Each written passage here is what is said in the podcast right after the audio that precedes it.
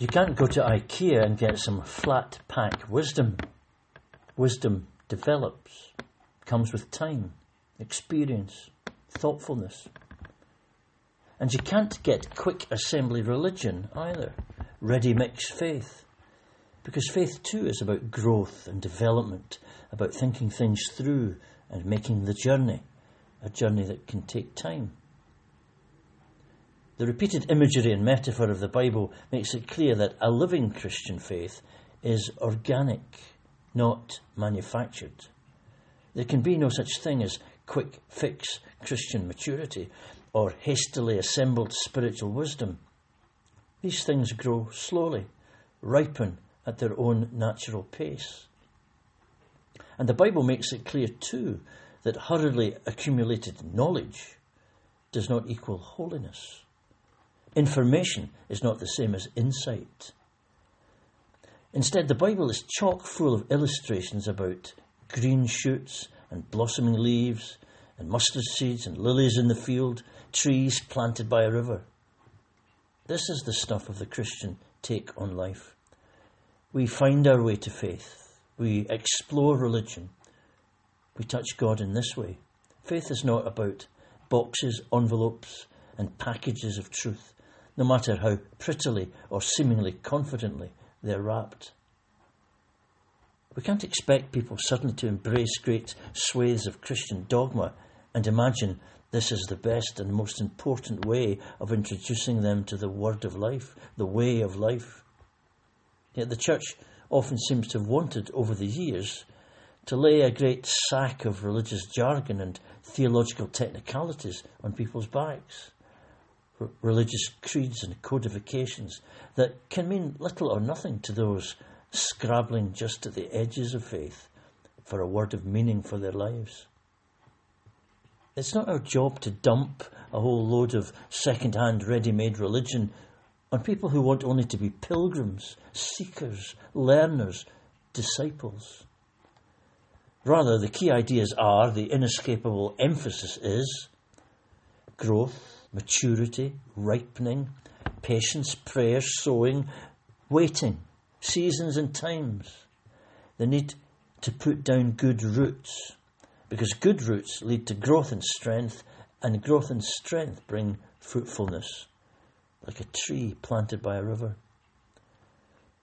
The fact that Jesus, in his turn, uses the picture of faith being like a grain of mustard seed is a reminder to us that faith is a living organic thing, not a static lumpen entity. It's not so much about propositions as process and possibilities. Not a job lot, but a journey. Faith, like the people who have it, is a breathing, developing, changing, disturbing, restless reality. Any child psychologist or hard pressed social worker will tell you that roots matter.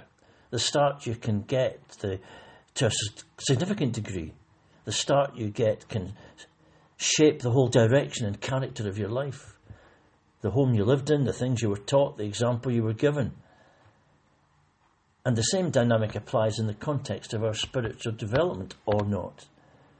The nature of our upbringing is crucial, and those blessed in a truly loving Christian upbringing are aware how precious and significant those roots are for determining the kind of people they become, the sensitivity they develop towards things of the Spirit.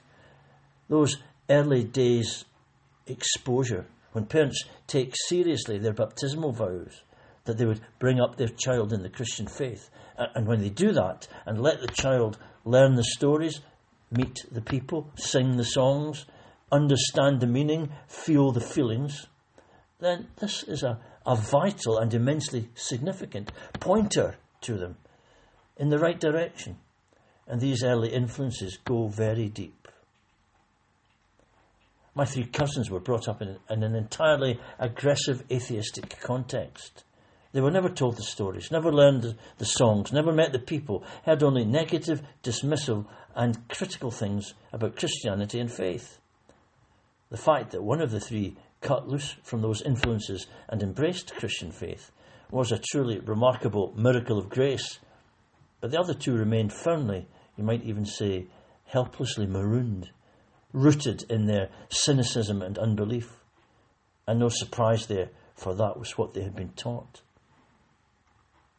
Of course, we know to our sadness there are no guarantees. We understand that. Loving parents can do their very best to introduce their children to the things of the faith and the Lord who is their Lord, and that loving influence can seem to fall apart when the children reach a particular age. We've all seen that and felt the loss and pain of that. But the truth is also true that if in all integrity we did what we said we would and fulfilled that promise to bring our child up in the Christian faith, then the roots are in there. The roots are in there, and we need not despair nor give up believing that we have done our best and that in truth more is present and possible in that situation than we can ever know. If we kept our baptismal vows, then our children's roots go deeper than we may appreciate. If we did what we promised, we don't lose heart. Absolutely crucial to the growth of our faith and our appetite for the Christian way is that we are rooted and grounded in a fellowship of belonging, rooted and grounded so that we know who people are, we see how they care about us, they know our name, they miss us when we're absent, and they care about us when we hurt. Being part of that is a profoundly creative and vital experience. And when we choose to isolate ourselves from that, it's little wonder faith falters, shrivels, withers, and sometimes dies.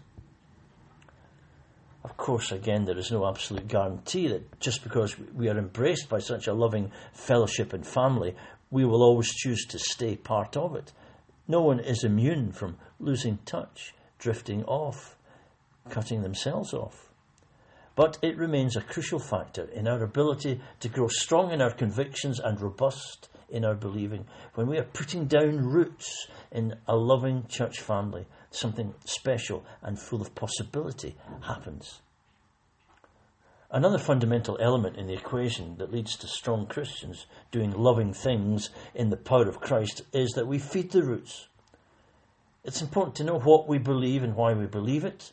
Important to let the Bible be for us a nourishing spiritual food, making us stronger and more assured, not, not arrogant, but more assured as to what our faith is and why it is the disciplines of prayer, sharing in the sacrament of communion, being fed and nourished in that special place, involvement in ministry together, working for the Lord. These connections count if faith is to grow strong and bear fruit. Without them, faith remains static, fragile, constantly at risk. Because these experiences enable us to be rooted and grounded in God. Now that just sounds like a jargon phrase, rooted and grounded in God. What does that actually mean? How does it happen? Well, here's how it works. When we let the poetry speak, embrace the vivid metaphors, allow their truth to sink in, when we read about it and think about it and pray about it, meditate upon it, as the psalmist says, these deep truths about God and His love for us keep faith, our faith, fresh and nurtured. We are like a tree planted by a river, bearing fruit at the right time. And that understanding and feeling of closeness is, as you might expect, enriched by worship, when symbolism, sacrament, pilgrimage lead us into deeper places, more personal encounter, the still place of the heart, where the voice of God is heard and we have time to rest on Him. And the most likely result of that is growth, strength, fruitfulness. Of course, we can still be uprooted. We've all seen the devastating effects of hurricane winds that blast a region and uproot trees that had looked so permanent and sure for the last ten years, but which failed to withstand the upheavals and cataclysmic winds. Sure, circumstances of rebellion or willfulness or busyness or catastrophe can change the whole scenario. But for most people, for most of the time, this will be the dynamic that works. Rooted and grounded in God equals growth and strength equals fruitfulness. This is the logic of the life of faith. A farmer who plants a tree may not live to see it grow tall and strong and full of dignity, but when he plants and supports and nourishes, and he protects, and the roots go deep and nourishment is found, the farmer does his work. One of the most pleasing stories of my ministry was the story of Mr. Hunter, who, when he was an apprentice gardener, planted a line of trees around the big house where he worked. Seventy years later, he found himself, an old man, bedridden in a back bedroom on the top floor of Southfield Court, a sheltered housing complex for retired people that had been built at the edge of the garden of that big house where Mr. Hunter had worked and learned his trade. And as he looked out of his bedroom window, he could see, waving in the wind, leafy, leafy and proud and beautiful, the tops of those very trees he had planted as a 14 year old apprentice gardener. Strong, magnificent, with roots that went deep.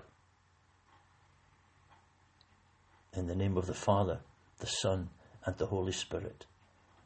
Amen.